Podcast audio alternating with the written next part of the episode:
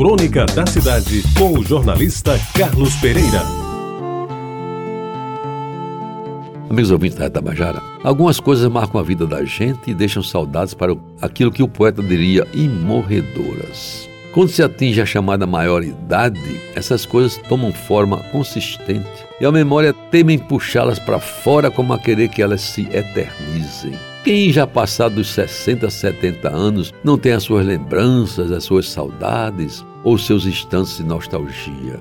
Quem não recorda fatos e pessoas que povoaram toda uma vida? Pois de repente, algumas dessas imagens aparecem por inteiro, como se fossem projetadas numa tela que só os nossos olhos percebem.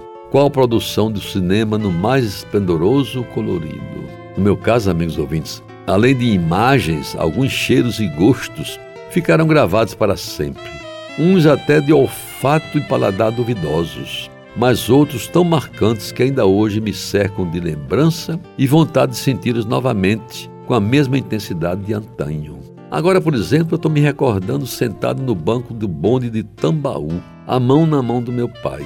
O elétrico fazia a curva do Miramar e descia a ladeira em direção à praia, e eu começava a sentir o cheiro de marisia, que vinha com as primeiras imagens das areias branquinhas, quase cobertas por plantas verdes e tenras, esparramadas pelo chão, que me diziam ser pés de guajiru. E era um cheiro gostoso, diferente, difícil de definir, mas que todos sabiam ser o cheiro do mar.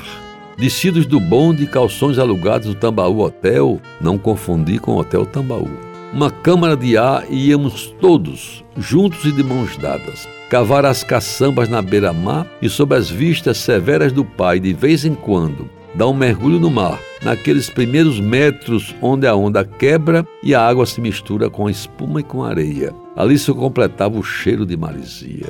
Meu pai dizia que aquilo era o ar marinho, saudável e gostoso que vinha do oceano, cheio de iodo que só podia bem fazer. Eu, na minha ignorância de menino, procurei por algum tempo no ar marinho, perto de casa, em Jaguaribe, o Bazar Lucena, um frasco com cheiro de marisia e nunca consegui encontrar, porque depois vim entender o ar marinho de que falava o pai não era a loja onde minha mãe comprava dedais e linhas correntes para costurar minha fada do grupo escolar Isabel Maria das Neves. Mas, amigos ouvintes, havia outros cheiros. Havia o cheiro de bolo assando no forno do fogão de lenha, o da panela de feijão gordo com carne de charque e principalmente um que até hoje lembro com saudade, o cheiro de jasmim saído do jasmineiro que pendia do caramanchão da entrada de casa. Era tão forte que se espalhava pela rua fora, na boca das noites primaveris. E o cheiro das pitangueiras em flor. E o gosto do tomate colhido no quintal de casa.